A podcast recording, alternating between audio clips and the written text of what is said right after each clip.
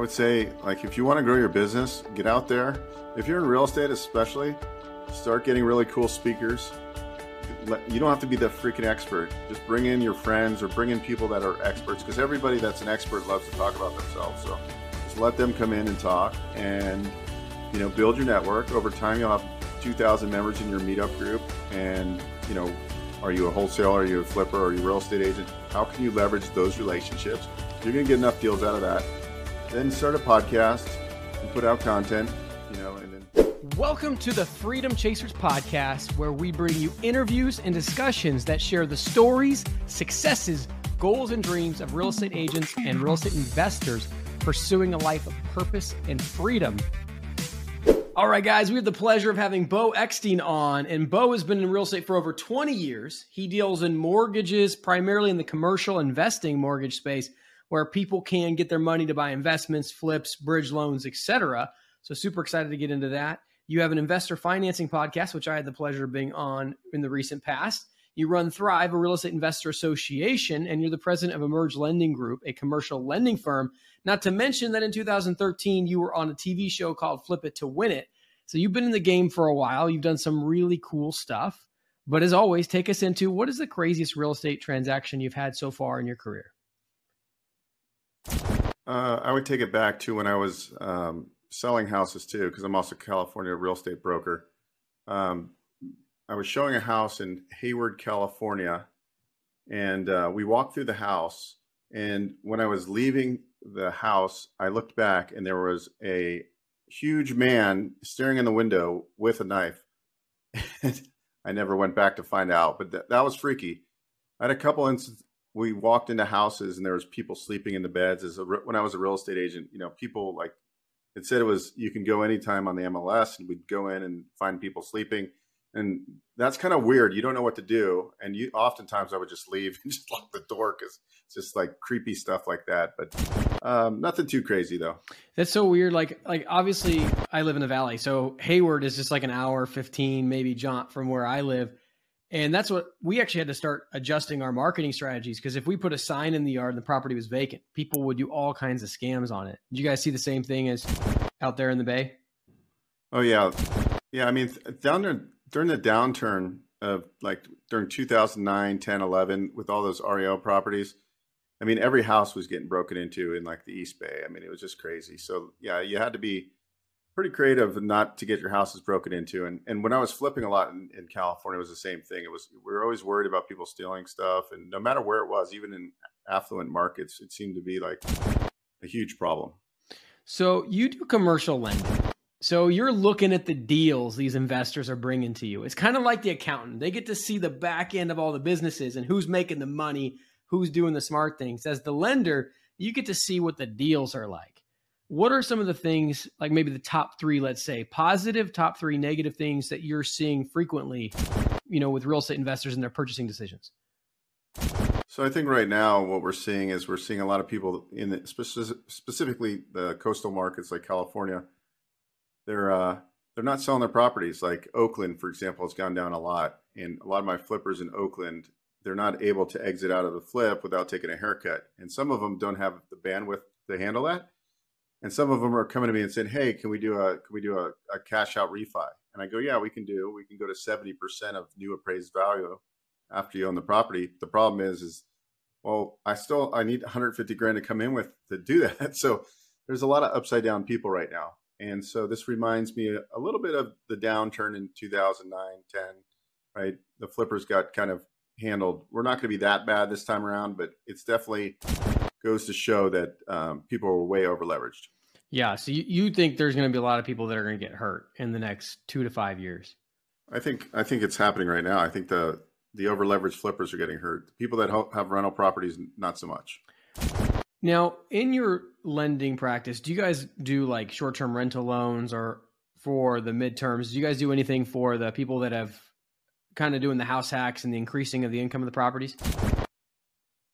Yeah, we we we do all of it. So we do fix and flip. We do uh, DSCR loans. We do projection based DSCR loans.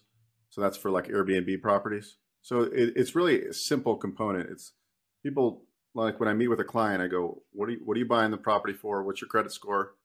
how much are you putting down? Uh, is this is this a short term rental or going to be a long term rental? If it's a short term rental, what is it going to rent out for? Uh, what's your annual projected gross revenue? And also, if it were to be a long term, what's the rent? And then we just figure out the DSCR calculation. All right, so Beau, I want you to give it to me straight here.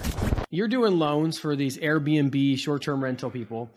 I'm like crazy conservative when it comes to evaluating those types of properties. If I'm going to buy one, I'm going to evaluate it based on the long term rents and the short term rents. And I want it to make sense on the long term rents. Doesn't have to make a lot of money, but it just can't be too much of a problem. A lot of my business partners, people that I work with, they're like, Matt, you're way too stingy when it comes to those types of things. You have to have faith that these things are going to produce. And I'm like, look, I want multiple exit strategies. What do you think about that idea? Am I being too stingy or are they being too hopeful? Well, I think first you got to stress test the property, right? You're going to go into like AirDNA, you're going to do your analysis. AirDNA might say the occupancy level is at 85% for similar comparable properties. So, like, what I would do is stress test it. Go, well, what if the occupancy was at 65%? Does it still cash flow based on ADR? And what if the ADR drops down 20%? ADR is average daily rate for people listening. Um, so I stress test it there, but yes, I also think like, is it a vacation market or is it a just a normal market like Scottsdale or or Phoenix, Arizona, where it's not dependent just on tur- tourism, just like the Smoky Mountains, right? People are only going to the Smoky Mountains for for uh, vacation. So I think you look at all the different components. What I can tell you is is what's disturbing is that the loans I do sometimes like these cabins in the Smoky Mountains traded for four hundred fifty thousand dollars three years ago or four years ago. Now they're trading for a million two. To me, it just doesn't make sense. And so it's hyperinflated. People didn't realize rates were going to like DSCR rates went from four and a half to like eight percent. So yeah, there's going to be some stress there. There's going to be stress in the flip market. But if you buy long term, where you know, regardless if it's a short term it should always make sense as a, as a long term. I agree with you, but you got to be careful, and people weren't care, careful. So, being a lender, you're looking at the loan to values on certain loans. You may look at like you know debt to income. Obviously, most commercial lending is probably not as much, but like what loan to value do you think is should be a max for people buying in today's market?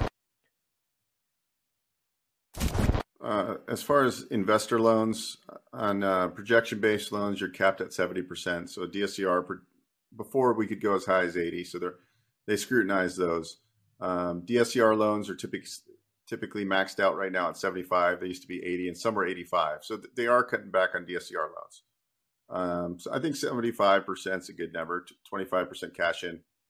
But on our fix and flip loans, we'll do 90% of purchase and 100% of the repair costs. So those are very aggressive. You on the fix and flip, you're still going super aggressive. Yeah, 90% of purchase, 100% of repair costs. Gross loan amount not to exceed 75% of the ARV, the finished value. Which is pretty interesting, right? Because I mean, when you think about that, someone's going to get the money, so they're going to get 100% of the repair cost, 90% of, but how are you projecting ARV in a, a declining market? Is it based on today's ARV? Yeah, I mean, it is. So um, these large fix and flip lenders, like the the big the big national fix and flip lenders, the largest fix and flip lenders are lending about 500 million per month right now in the fix and flip bridge space. Those are the biggest ones. So if we do see a, a larger downturn, some of those people are definitely going to they're going to have to extend loans. It, it will get nasty uh, to a certain degree. I do think there'll be defaults within this space. I don't think it's going to be significant like 2007, 8, 9, but I do think we're going to see a bunch of haircuts. Yeah, especially because, like, I, I mean, just noticing being an agent in a few different markets, like, our properties are just sitting a lot longer now, if nothing else, on top of the fact that they're selling for quite a bit lower already. And so when you're getting a fix and flip loan, these are generally what six to 24 month loans. And so if these people do the flip in three to six months, and if it ends up taking them a year, year and a half to sell, they're going to run up against run up against time just as much as they're going to run up against ARV problems. Yeah, these loans are typically 12 months. Yeah. That's the standard term. We can do longer though, it just costs a little bit more. Yeah. Right on. So you are a man of many talents and trades And so I know Tim is loves marketing. Can you take us into like your marketing background, what you've done to grow your business on the SEO and marketing side? Sure. So um, the number one, I uh, the number one marketing for me has been YouTube, hands down YouTube. And what I do is answer specific questions on YouTube that people are asking, and I keyword optimize them for YouTube, and I am found in search. So, like, I'll do. I answered a question about somebody who wanted to start a bed and breakfast and use SBA financing. Then somebody's googling that, and I'm popping up on Google. I'm popping up on YouTube. They book a call with me, and I help them finance their property. So I'm answering questions, and people are finding me and that's a lot better marketing because I'm not I'm not cold calling anybody. People book appointments on my calendar. It's way easier to sell. I'm not even selling. I'm just educating. It's the best positioning. Yeah, that's absolutely beautiful. So, how are you identifying the questions? Do you have like a, a group that you're asking them in, or are you finding them on the internet, or are you basing that off of a search on on uh, YouTube? Or give me an idea how that works. So, so high level, I create my videos because I'm answering specific questions that I know are being asked, and then I also do a, a podcast Q and A session. So people will go to my they'll go to my investorfinancingpodcast.com forward slash ask, and they'll ask a question, and those become live videos. And then I title it "How to Buy a Janitorial Business Using SBA Financing" because that's the question I answered. See, now I'm ranking in YouTube. YouTube's the second largest search engine in the world. Google's the first. Google owns YouTube, and so um, I'm using strategies like that and not doing paid search, and it's working really well. How much time did it take for you implementing this strategy before you got some traction with it? It takes you about 100, 100 episodes on uh, on my YouTube. My, my podcast is a YouTube show. It's not really a podcast. I'm it's, it's, so it took about hundred episodes to get start getting a lot of traction. And, but what I can tell you is though it's it's it's now to the point where it's the majority of my business comes from it, right? So that just told me I needed to double down. So I have two full-time video editors, team members in the Philippines. I'm hiring a third because I know I know what the cost per year is per team member, and I know what the ROI will most likely be. Will be three to four x the cost of that virtual team member. Very cool. Um, so, give me an idea. You, you just mentioned that your podcast format's a little bit different. Could you explain what that looks like to me?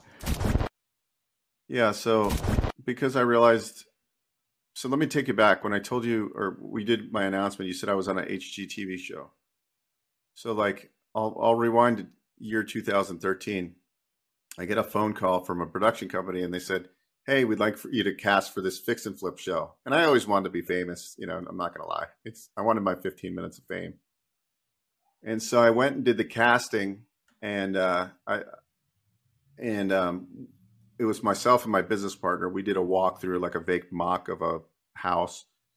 And then my contractor's supervisor was there and they asked if we would shoot it together. So we did the same thing. Anyways, we ended up getting casted for, for the show. Myself and and the contractor. But when I was at the casting, the funny thing was when I looked down on their clipboard, there was a there was a picture of me from YouTube. This is before I had a YouTube channel. And that's when it really clicked in. And then it took me a few years to actually be smart about it. And then like three and a half three years ago, I started doing YouTube because I'm like, you know what? I should do the things that actually work, right? And now you can just you can just if I showed you my Calendly, you could see all the appointments I get from it. So that's when I doubled down. And I've tried SEO, I've tried uh, a pay per click and everything. And I know people have success, but I've never had as much success as doing organic marketing. So, other than consistency, which is probably the primary factor, what what is the other factors that you equate to getting success on YouTube? Sure, uh, I think being genuine um, and and helping people. People it's it's amazing when I go to events now. Like some people actually recognize me and they're like, "Man, I love your content," and or like I get a message, uh, an email or whatever. So I'm just helping people, right? I'm giving them information that they don't have to go pay for, um, and they can they can find it readily available. I mean, because most people now they go to YouTube to find out information. So if you go into YouTube right now and you type in SBA 504 loans for construction or something like that, or SBA financing for self storage facilities, my videos pop up and I give them good information where they can go, yeah, this guy's pretty smart. Now I want to ask him more questions because I want to get specific. Book a call. It's very simple, simple model. Yeah, and you basically I had a, just I, I had it. Mm-hmm. Yeah, and, uh, you know, for buying homes at an investor carrot website, carrot website, and those things rank really well, right? And I learned the basics, and I I always knew SEO, and I I used to get a bunch of leads from my carrot website, and that's what really got me interested in SEO. So, yeah, yeah, carrot's a great starter. it's a great way to start, at least with the website. That they def- they definitely convert. Yeah. So basically, the TV show was what cued you on to YouTube because it was like if I'm getting the attention of TV shows with so little out there, then if I go crazy with it, then it's going to just manifest emotionally. Exactly, exactly. And then you start studying like how YouTube algorithms actually work, and it's not that it's not that complicated. I mean, it is, but it isn't. Good, good title, good thumbnail, good description, good tags, and you're off to the races. And then long tail keywords, okay? Long tail keywords, everybody. That's the key. So it's not like SBA loans, it's SBA loans for self storage facilities, right? And so the other day, I just I'm trying a new experiment. Like I'm helping a gentleman finance a uh, Planet Fitness franchise, and it's about like uh, three million in costs. So there was a question that got asked about it. I answered that question, and now I ranked my video number one in that. So if anybody if anybody searches for Planet Fitness uh, franchise fin- or financing for Planet Fitness franchise, my video is number one on Google that's non-paid. That's awesome. I mean, to me, that's like, to me, what I do is I plant seeds, and all these seeds will. It may be two or three years down the road, but like somebody's going to call me, and somebody's going to eat my. And I sell the most important thing in the world: money. Totally. Well, and I mean, if if these average deals are three million bucks, that's not a bad deal. If every now and then you're getting a call to finance a three million dollar purchase. Yeah, that's pretty good. Not bad. So what led you what led you to go commercial as opposed to residential? Because it sounds like you started in the residential game and now you're commercial. Was it just that, that it was bigger and more money or or what? I always enjoyed working with investors and business owners and not residential people. So when I started in residential, um, that was before the uh, C, uh, you know, the CFDP or uh, consumer finance when they came in and Dodd Frank and all that stuff came about. Um, and it was fun. It was kind of the wild, wild west back then. And then um, 2008, nine happened, and the mortgage industry froze for a while. And I decided that I wanted to go get into doing hard money loans because I met a friend that worked at a fund, and I started originating loans for that fund. Um, and I just like the fact that it's like no nonsense lending. It just makes sense, right? So hard money is about quick deals, and then over time I got in, interested in like solving problems. And with commercial finance, we solve problems. SBA, we could be super creative with SBA financing. So it just depends. It just, I just think that residential is more cookie cutter and like you're more of an order taker. And I didn't want to be an order taker. I wanted to, I wanted to create my own world. And, you know, like I can do what I want. Like, and then I teach myself, I taught myself how to finance SBA deals. I taught myself how to do equipment finance deals. So like when people want to, I teaching myself how to do revenue based financing for businesses that need short, quick capital and don't want to go through SBA process. So I I see that there's a niche and a need, and then I solve that problem or try to at least. Yeah. So so the creativity part's really really important in the sense that it's it's not really a, a play for more money as as much as it is a play to be able to work within your personality set and enjoy what you're doing. Exactly. I am a creative person, right? So I am money motivated, but really I get I enjoy like being creative and like I enjoy like figuring out how I can get people to book a call with me. That's more fun than making the money actually. It sounds weird, but it's true. I like setting up the like the Venus fly traps and then going like, "Hey, this is so cool. I can create this like uh, my family's very artistic. I'm not. I don't paint, but I what I do for a living is I am a, uh, I am an artist. You know, we're artists if you're in the marketing space, and I think that's what's cool. That's what I like to do. And I'm more of a people person, so I've like I used to put on events, and I have a couple hundred people. We just put an event on. We had 600 people in Fresno with a bunch of um, REI people. We I helped um, Michael Zuber do an event in Fresno as well. We had 200 people the uh, the day before. So I've always been more of like I like the production of things. I like the, I don't like the details, which is the bad thing about the loan business. You have to like, man, it's just like it's such a grind. Even getting the insurance with the mortgage clause on it, like you go back and forth 10 times for the same thing. It's it's annoying. But I enjoy the the art of the deal. And then then everything else is not that fun. All right, man, that makes a lot of sense. I'd love to hear a little bit more about the SBA loan programs that you have. So, like, are those for any corporation? Like, just kind of give me broad strokes first, and maybe I'll dive deeper into it. Sure. SBA can be used for business acquisition, for business startup. It could be with real estate or not real estate. Um, so, let's just say you wanted to start a Planet Fitness franchise. We can fund up to 90% of the total project cost to fund that business. Okay. Let's say you were buying, let's say you want to buy a, uh, a, um, uh, an HVAC company. It's been around for 10 years. The guy's retiring and now you want to buy this this company off of him. You can get up to 90% financing. You can build in working capital. So it can be for business acquisition, business expansion.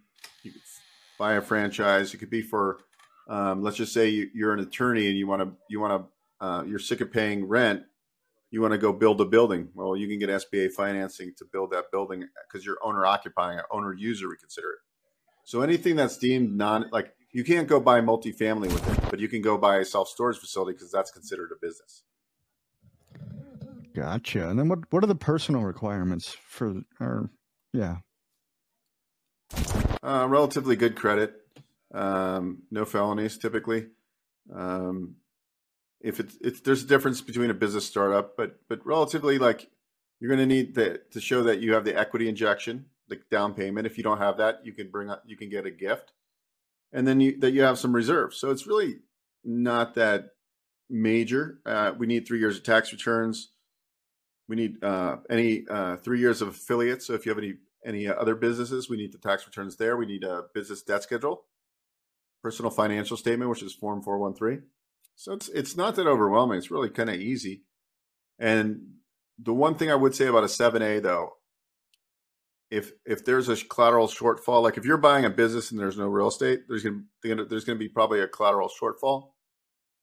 They will they will look to collateralize any other ass, like assets you have. So you might have uh, a rental property with equity in it. They might put a second lien on that, which makes sense. They're to lend you ninety percent on something that's a high risk. So, but but SBA deal SBA doesn't fund the deal. By the way, banks do. SBA guarantees a portion of that loan which is essentially what SBA's probably funds. You know, go ahead. Sorry. Yeah, which is what gives the banks the confidence to fund these maybe riskier business loans.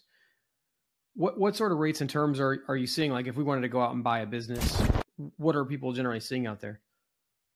Well, the rates right now are are not that attractive, but um, you know, you, you got to if it makes sense, it makes sense. It's based on Wall Street Journal Prime and plus margin. Okay, so the margin is essentially what the banks make, right? The spread. So you take your um, index plus margin is your fully indexed rate. So right now they're in in the nines because Wall, uh, Wall Street Journal Prime's at seven and a half. So take the margin is typically two to two point seven five. So somewhere in the nines. Um, but where else can you walk into a deal with like five percent and the thing's spitting out five or eight hundred thousand dollars a year in cash flow? Pretty good. Like you, it's it's uh, it's what I consider the ultimate leverage, pretty much. Besides maybe being a syndicator and raising you know, and having PM or private money lenders on a flip. Cool. That kind of leads me to where I was going next. So, like, for any real estate agents or investors listening, like, what what kind of benefits would they be able to capitalize with with an SBA loan? Let's say you had a property management business and you you or and you want to go buy another property management business you know like you want to do a roll up you can finance the acquisition of that business.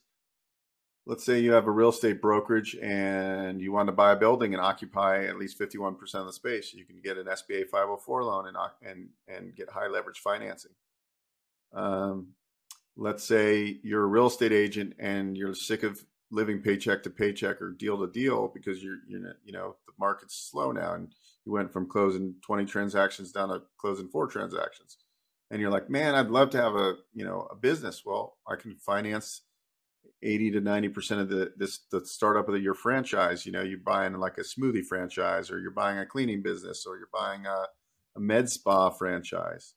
So there's just a ton of uses for or self storage how many of you guys want to own self storage or Airbnb people out there. What if you could buy a boutique motel and use SBA financing for a boutique motel and then use your Airbnb skills to make it crush, right? So we do a lot of that kind of stuff.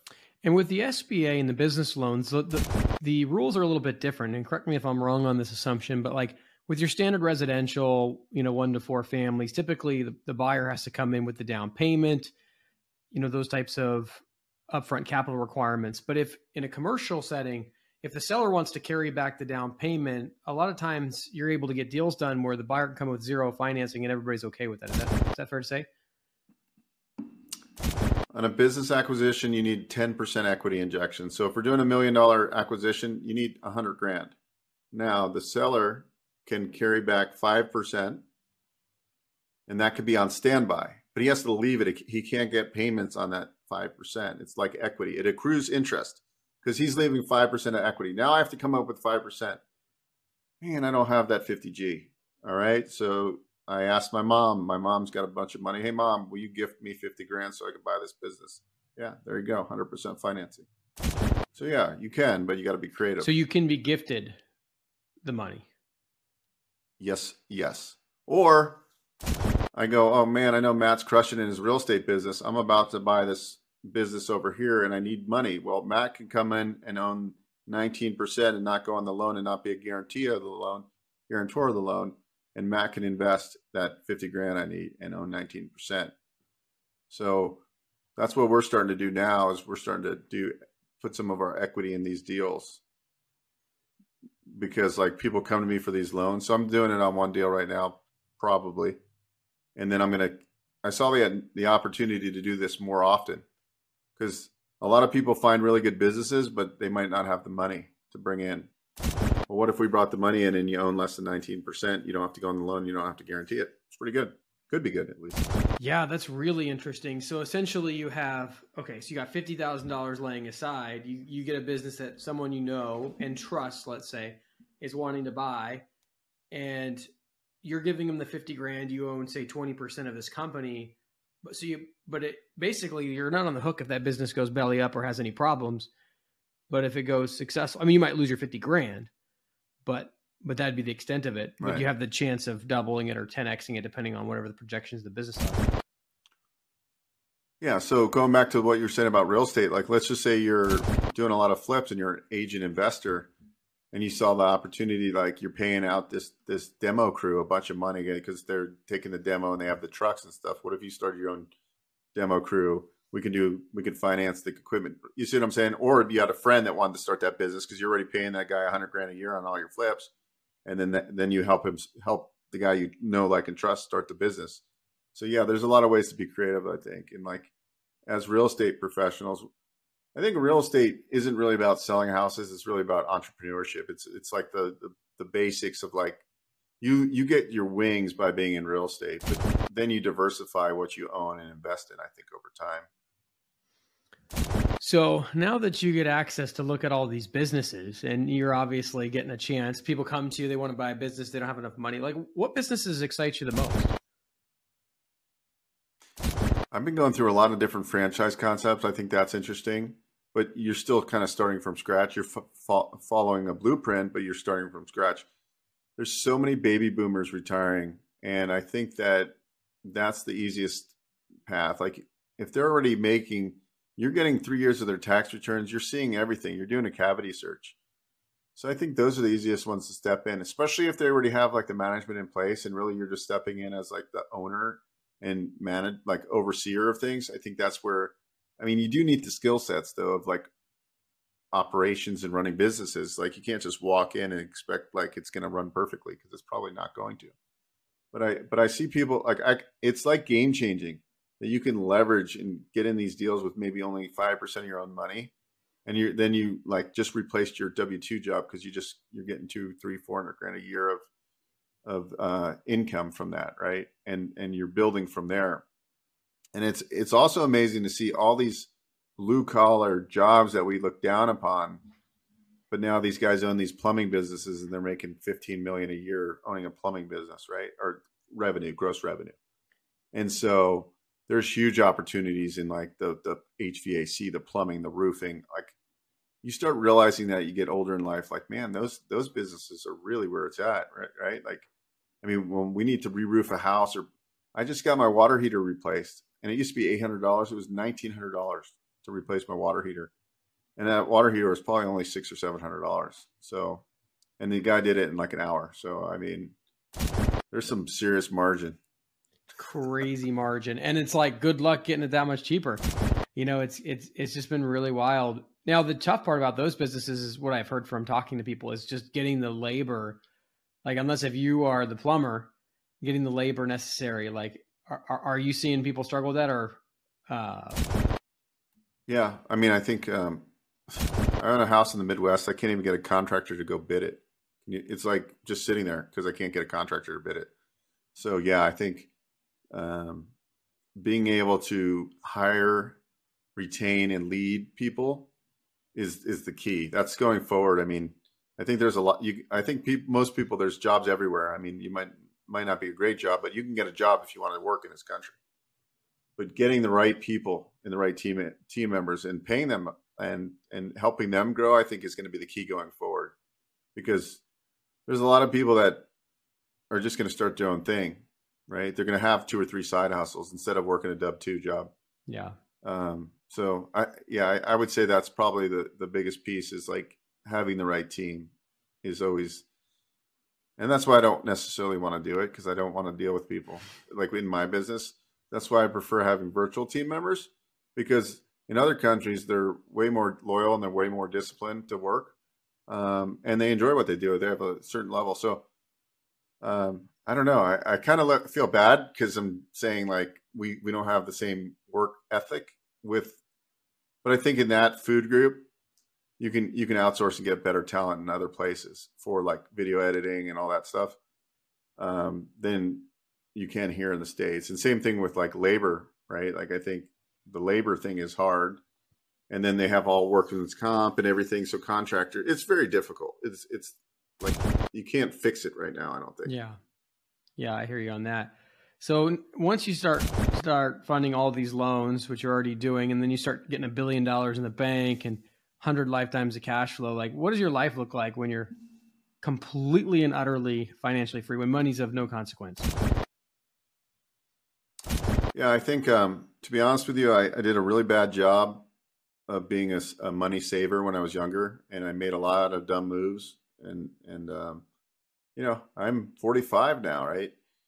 So um, I learn every day, and, what I'm learning is like you have to like if you're not a good saver, you got to learn to be a good saver. You got to learn to like hide your money. So you just like I just went through. I was just talking about this on another podcast. I just went through and I had like eight hundred dollars on recurring uh, drafts from my bank. You know, paying for like software that I wasn't using. It's like ten grand a year right there, and I could save another thousand a month. So I probably save twenty grand a year right now just cutting some fat. What if I go put that money into something and make it work? That could be a down payment on a duplex in Indiana, right? Um, and so just doing s- smart stuff and, and then educating other people about it. Like, hey, like I, I was dumb for 25 years of my life and, you know, I could have been t- 10x ahead financially. And then, you know, keep buying doors. And, um, but when, when I don't need to work anymore, um, I think I'll be able to be more creative and do what I really want to do. And and uh, I just hired a coach. I'm on session 21. We meet once a week. Um, and co- you know he's a high level coach. It's not cheap. It's like five hundred dollars a session. You know for an hour. So you know, but I'm investing in myself, right? That's 10 grand right there. I think I spent on the 20 sessions, right? So what's the ROI? But I think as you get older and wiser, you realize that like, you know, if you want to move the needle, you got to invest in yourself. So I invest a shitload of money in myself. And uh, I think if you invest in yourself, you're always going to win. Um, but, but, you know, the, the top of the mountain for me is just, um, doing more fun stuff and being on stages, and that might be on podcasts and stuff. I don't, I don't really like to. I like to share knowledge, right? And if I could get paid just to share knowledge, that's way better than like going out and selling a house or closing a loan. Or I don't really love the loan business. I love the creativity of like, hey, you know, we can structure this deal this way and we could get it done. So I'm always looking for the marketing angles. I really enjoy the marketing. So I think ultimately, I guess answering this in a long question in a long way is I'll probably end up helping other people be creative and drive a bunch of revenue somehow to the, them. I have a lot of I have a lot of skills. I'm not one dimensional, so it's really hard. Like I can like shoot, I can shoot three pointers. I can shoot. Uh, I can do you know dunk the ball. I can do all that stuff. But what do I really enjoy the most? And and you know I think it takes a lifetime to figure that part out. But uh, I just move the needle every day. Go to the gym, move the needle every day and try to be better.